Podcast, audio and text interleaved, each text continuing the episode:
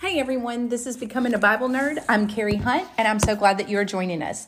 I believe this ancient Eastern text was never meant to study alone, so we choose to do it in community. We will take one book a semester, one chapter a week, and really dig in to understand the context and the culture that the book was written in so that we can better understand how to apply what God was saying to our lives. Our goal is to equip you and your community to fall more in love with Jesus because you have fallen in love with his word. This season, we are going through the book of Romans, and today's episode is Romans chapter 8 Pete and Repeat. Well, I want to say hi. And if you have made it this far into the journey, just pat yourself on the back. You are doing so good because this book can be difficult. And I'm so glad that you're sticking with this. I named this Pete and Repeat because this is basically what Paul has been saying over and over and over again for the past seven chapters. In fact, this chapter crowns the first half of the book of Romans. So he's really just trying to communicate something to these people in many different ways because they are hard headed. But it's not just them that's hard headed. What I see as I read the Bible is that we are all the same and we all struggle with the same things. And I have told my team this from the beginning of Romans that the way I see this Christian walk is like a seesaw and not a seesaw where there's somebody on both ends. Just picture you're going out to a seesaw and you're going to try to make it parallel to the ground. So you have to get in the middle, right? But if you take your eyes off of what you're doing and really work at being in the middle, you can veer to the left and bring the whole thing off balance. And the left would be you taking grace for granted and and living um, a life out of your flesh. And it doesn't take much to get that off balance. But then if you get back in the middle and get situated and start thinking, I've got this. I can do it. Then you're moving in your own mind, and that is leaning to the right, and that is where you enter into self righteousness. And it doesn't take much. And so we really need Jesus and the power of the Holy Spirit to help us find that true center, because it's only in that true center that we look like Christ. And that is a sweet smelling aroma to Him, and it is something that's attractive to the world. Now, this is my second time to do this lesson. I um, am posting this late because I did the whole thing and thought, you know what? I think I made sense of this. Not in my own might, but I was like pretty excited. I'd prayed really hard and felt like the Holy Spirit was leading, guiding me. And I got to the end and it wouldn't stop recording.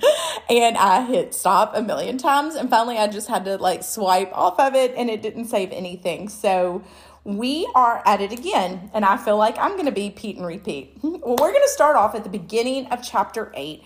My prayer, one of my deepest prayers for this lesson, is that this is not head knowledge. We are going to talk about this, and so there will be head knowledge, but my prayer is that the Holy Spirit moves it from our head into our heart and it really resonates, and we really have that aha, I am getting this.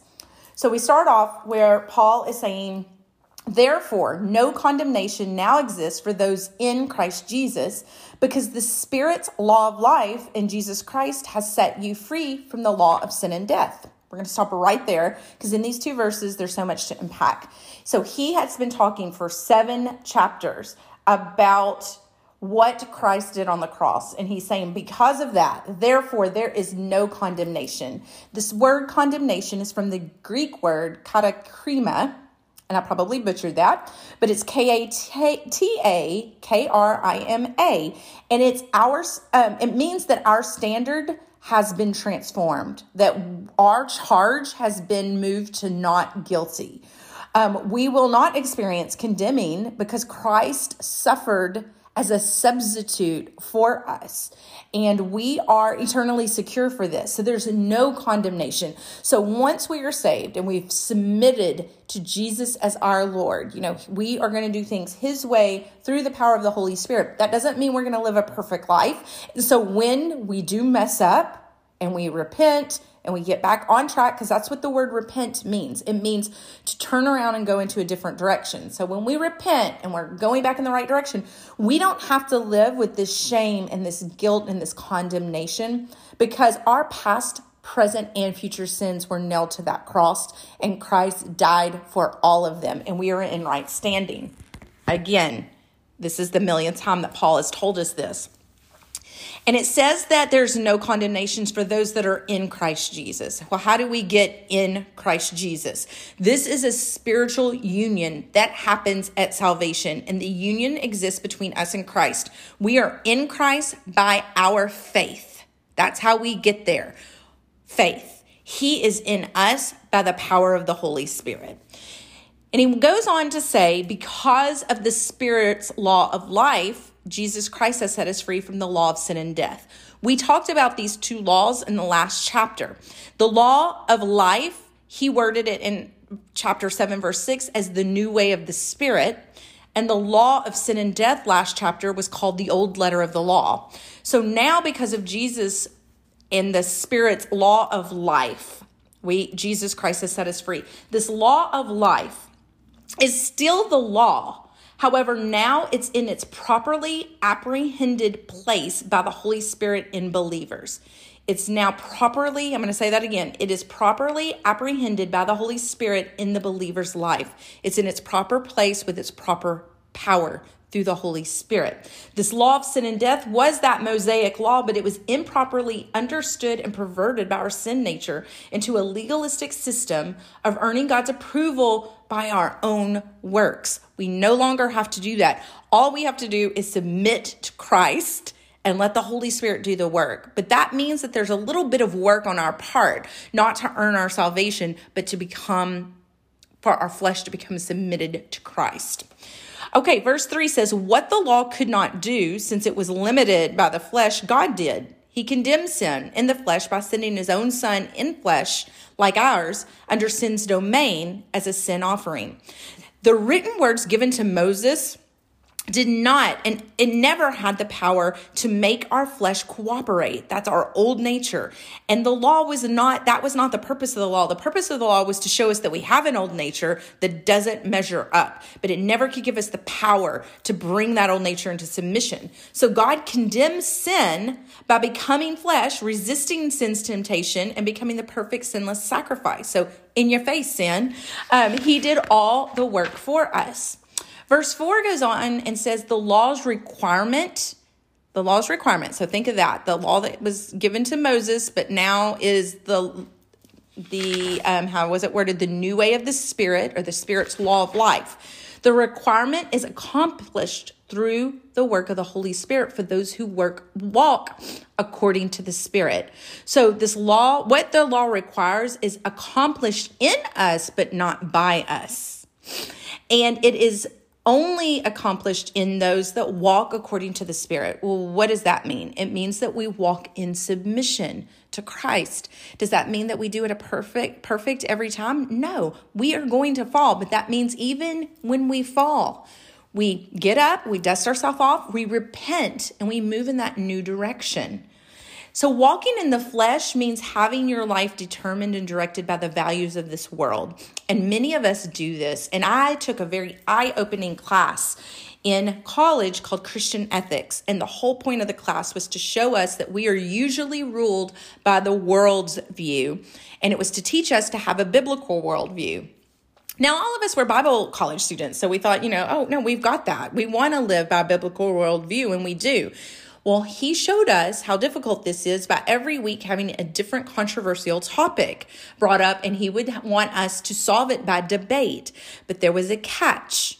You could only debate it using scripture to prove your point. Well, immediately you would have a side that you were on because you thought, oh, well, this is just natural reason, and this is how God would want, you know, this is how God would view this appropriately. But then, whenever you started searching the scriptures, sometimes it would be very hard to find a scripture to line up with proving your point because what? We were viewing this through the world system. The world has so much influence on us because we are indoctrinated from the time we wake up until the time we go down with opposing worldviews from Christ. I mean, it comes in through media, through the news, through music, through other people's mindset, through education. We are constantly told how to believe and what to believe, and it can sound good, but good is not holy all the time. And so this class would teach us how to go in and really dig into God's word, even if you thought that you knew it. And a lot of times, at the end of the debate, I would find myself on a completely different side because I was learning how to look at this through the lens of a biblical worldview. Um, Spurgeon said, Now the flesh is still warring, striving, vexing, and grieving, and will be there until we are taken to heaven. I thought this was so interesting because in the past um, chapters, we were talking about how the flesh is, um, that old nature is dead because of Christ's work on the cross. What that really means is his power over us is dead.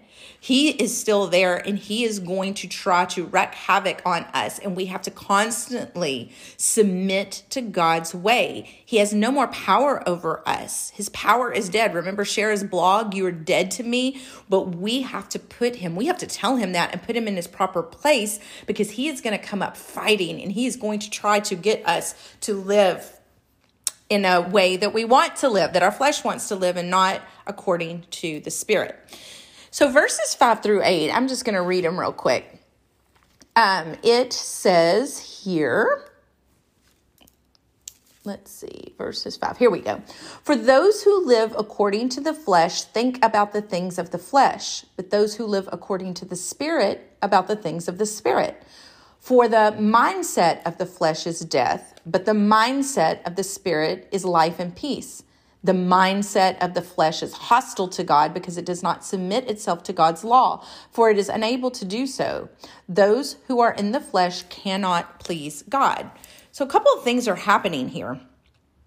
One is that this is something that we have to be intentional about is having a mindset in the spirit this word mindset doesn't necessarily refer to the mental process but to the general direction of the will this is just kind of something that naturally happens. Do you have a mindset of the flesh or of the spirit? It's just kind of that natural direction that you go in. And this spirit, it, the, the word spirit here that was mentioned over and over and over again, um, Dr. Constable says that in verse 2, he points out, in verse 2, Paul is introducing the, the Spirit as the Holy Spirit. And in every sense of the word here, it is capitalized. And since it's introduced as the Holy Spirit, we need to note that when he uses the word Spirit here, he is talking about the Holy Spirit as opposed to our spirit in our mind, soul, and spirit. So I think that that was just an interesting thing to point out. Paul gives us a way to determine whether we are walking in the flesh or the spirit, and it's to look at where our mind is set.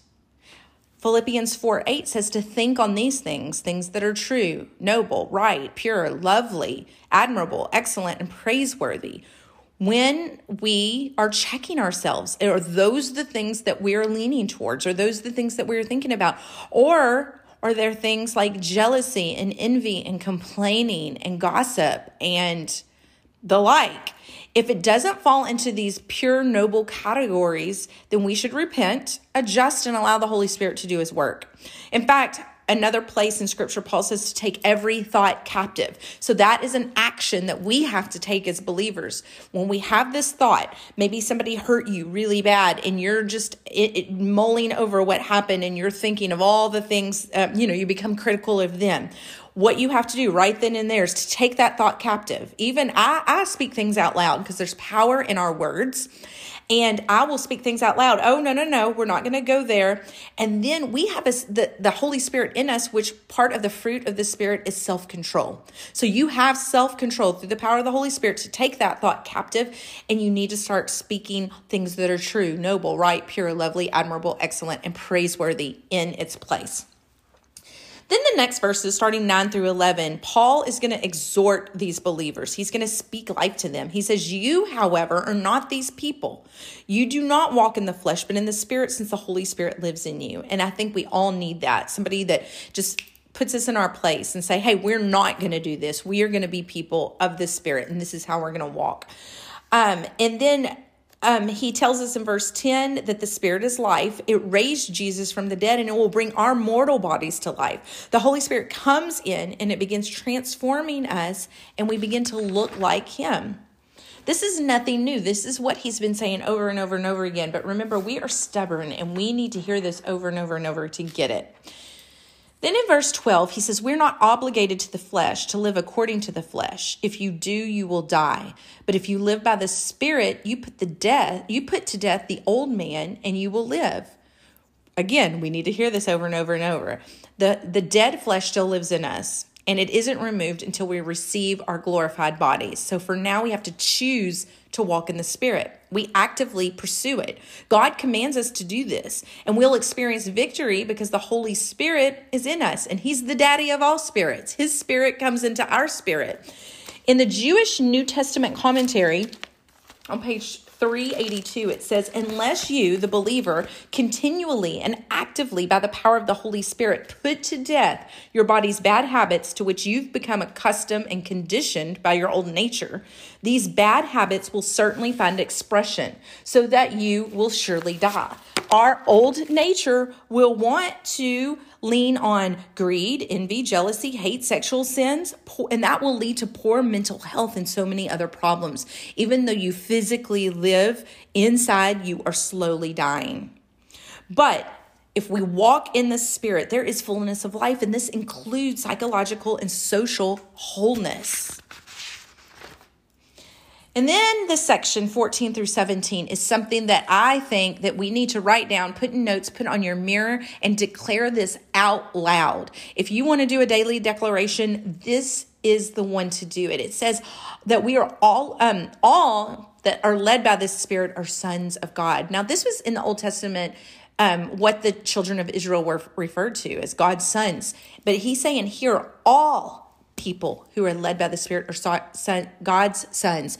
We can tra- um, we can translate oh, what is the word i'm looking for we can substitute daughter if you will if that'll make you more comfortable we are daughters or sons of God. That is a powerful statement. He goes on to say that we don't receive the spirit of slavery, but one of adoption where we can say, Abba, Father.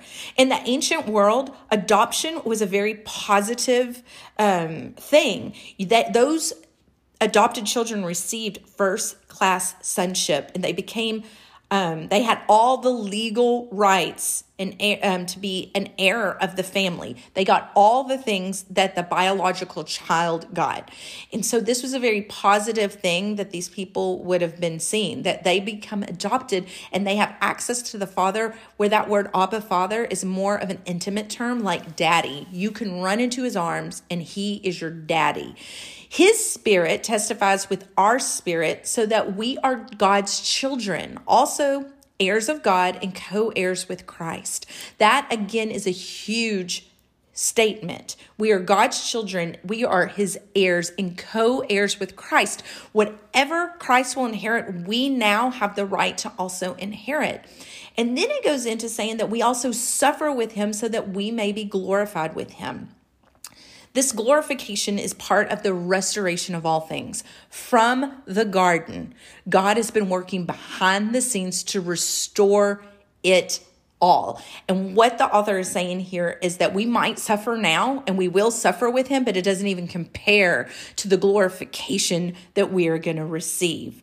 God is a he is a character shaper he is in the business of making us look more like him and he's shaping our character all the while. And the primary vehicle that he uses is suffering. He doesn't cause it, but he uses it to restore everything. Something that I was just thinking about as I was sitting in this is that Jesus combats sin and brokenness with suffering.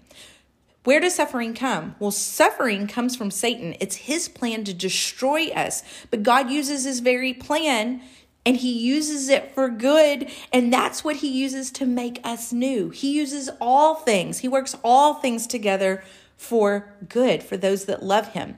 So we will suffer and he's talked about this before in romans that that will produce in us endurance and hope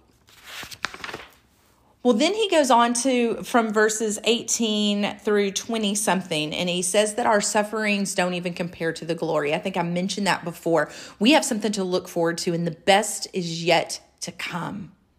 Creation will eagerly await um, well it says creation eagerly awaits with anticipation god's son to be revealed creation is awaiting jesus's return at the restoration of all things and i love how it is worded here he It eagerly awaits with anticipation, and so should we. Creation itself will be set free from the bondage of corruption. It fell under the curse of sin too. And I honestly think if this is broken creation, if you go to the Grand Canyon or if you go to the Caribbean, some of the most beautiful places in the world, and look out and think if this is under the curse of sin, what will the new heavens and new earth be under the the and during the um the restoration of all things. Uh, my eyes are getting ahead of me, but I just can't help but imagine what the restored earth will look like. Creation has been groaning with labor pains. You know, whenever you go to the hospital and you're about to have a baby and you have these labor pains, they're the worst things in, on planet Earth. And I only was dilated to a one before they went in and surgically removed my kids, but it was awful. But you endure it because you know that there's a new creation coming and it's going to be so worth it. And that is what creation is doing right now. It's been groaning with labor pains because there is a new birthing that is coming and it will be worth its all, worth it all. In verse 26, he says that in our weakness, like in all of these sufferings, where there's times where we don't know what to pray for, and the Spirit Himself intercedes for us with unspoken groanings. And I think that that is such a sweet sweet thing to sit in for just a moment. And you know for some of you it's going to be your heavenly language. Um, that is something that is talked about in acts. There is a separate baptism from water baptism. It's the baptism of the holy spirit. There's evidence of speaking in tongues. But for other people that haven't received that gift the holy spirit is still inside of you praying and groaning on behalf of what you need. And I love that when while we were sitting at the study table, and I have all ages sitting at this table studying with me, one of the young adults just said that for her, it's sitting still in the silence. And that is where she can just literally feel and experience God's peace. And that's where she knows that the Holy Spirit is interceding on her behalf. So that's one of her favorite things to do when she doesn't know what else to do. She just sits in the silence and thanks God for, for the prayers. Then it goes on to verse 28, and this is a famous verse that we've all memorized, but this is the culmination of everything we've been talking about. We know that all things work together for good for those that love God, who have been called according to his purpose. Well, this is what we're talking about in the sufferings of this broken world, in tragedy, brokenness, suffering. God uses all things to work together for good. He's making us look more like him, and in these sufferings, it is actually the vehicle for shaping our character. So then he goes into verse 29 and 30, and I want to read that. And there has been so much debate over what this means. And it says, For those he foreknew, he also predestined to be conformed into the image of his son, so that he would be the firstborn among many brothers. And he also predestined and those he predestined, he also called. And those he called, he justified. And those he justified, he glorified. So there's a progression of things mentioned here. Um, it there's foreknew, predestined, called, justification, and glorified. Well, this word foreknew, if you really look at the Greek, the the the oh my goodness, not the Greek word, but the base word of this, it's the word knew, yada. And God, this whole plan of salvation and Him giving us His word is so that He can be in an intimate, loving relationship with us. You know, you hear people say it's not about religion, it's about relationship. He wants intimacy with us, and He even gives us a picture of that in marriage on this side of eternity but that's what he's doing he's teaching us what this intimacy is he is known as um, the groom, the bridegroom, and the church is known as the bride, and he wants to know us intimately. So, for those he foreknew or those he knew intimately, he also predestined to be conformed into the image of his son. That word predestined is referring to God's plan from the beginning that those who would come in that intimate relationship with him would be made like him through a spiritual rebirth. Another way to say it is God selected beforehand the goal in which he would move believers towards the likeness of him. So this really isn't about escape from hell. This is about bringing us, making us a new creation so that we can be in right standing with him and be with him for all eternity. It's so much more. than escape from hell. For those that are called, the definition of this is um, basically that God opens our hearts, our ears, our eyes to see and to know him. We experience that when we study Abraham, and he has been mentioned here before. He was a pagan that lived in Mesopotamia. He was from Ur of the Chaldeans. He worshiped false gods. And one day, the one true living God, the creator of the universe, speaks to him, opens his ears, opens his mind, opens his heart, and he willingly obeys. We see the same thing with the author of this book, Saul. He was persecuting Christians. He believed that Jesus was a false Messiah. And on the road to Damascus, Jesus opens his eyes. And so he has this experience with the Savior and he chooses to chase after him. God is calling all of us. Every person has an experience with him.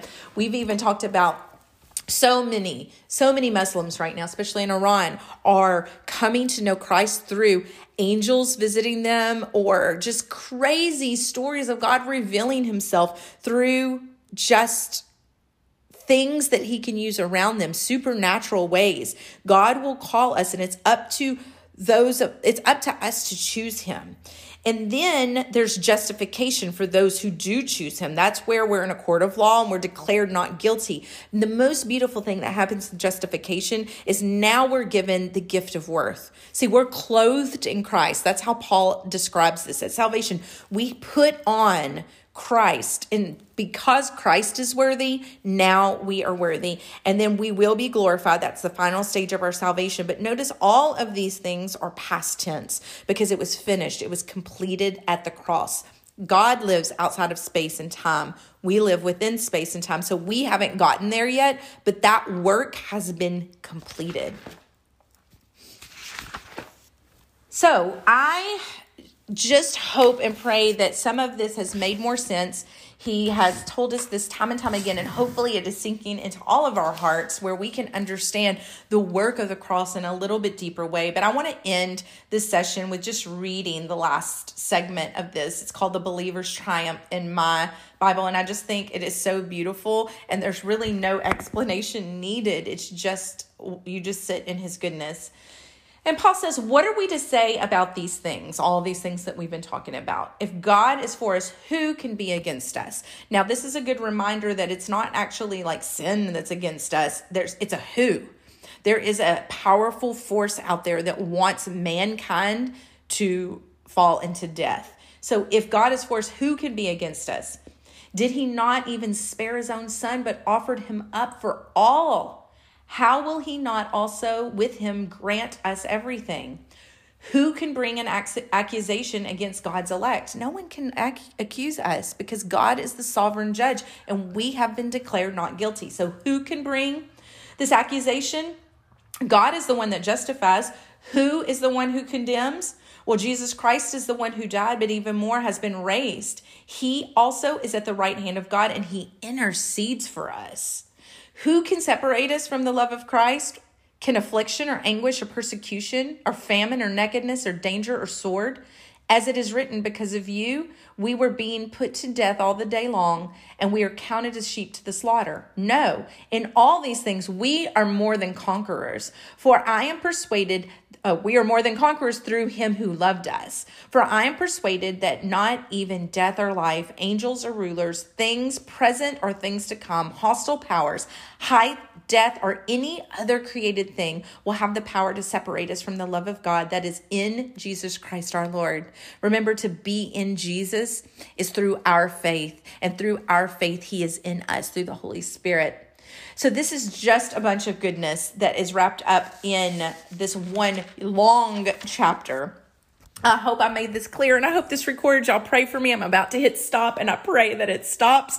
I'll we'll pick up in chapter 9 next week. I'll see you then. Oh, also I just wanted to say if you have on your heart to to donate to becoming a Bible nerd, you can go to our website and click on the give tab. And there's lots of things that we're working for in the year 2020. Um, it's so much more than a podcast. This is a ministry that we will offer ladies retreats and we really want people to find freedom and to know their identity in Christ so that they can use the gifts that God's placed in them. Because even if you have this crazy past, and even if you've done all these things to mess up, God uses your testimony and how He's transformed you to bring others to Him. So we want ladies to come to this retreat, get set free, get to know um, that they do get to live a life of no condemnation. And then now, hey, what are my gifts and how can I use them? Um, there's going to be co ed gatherings that we have planned, and we'll be posting about that. Young adult events, mission trips, study trips, and and really so much more. Um, another huge thing is we need a studio because not only for this podcast with the um, I'm in my living room and you could hear different things. We are wanting to add different podcasts to the uh, ministry. And so we really do need a studio. And so anything that you give, it's going to all of these things. And um, my, my big goal is to send one particular person on a study trip fully paid. And I would just love it. So you can click on any of those things on those tabs and we thank you. It's all um, tax deductible. And so we thank you for that. We thank you for your prayers and we thank you for following along with us. We'll see you next week and happy reading.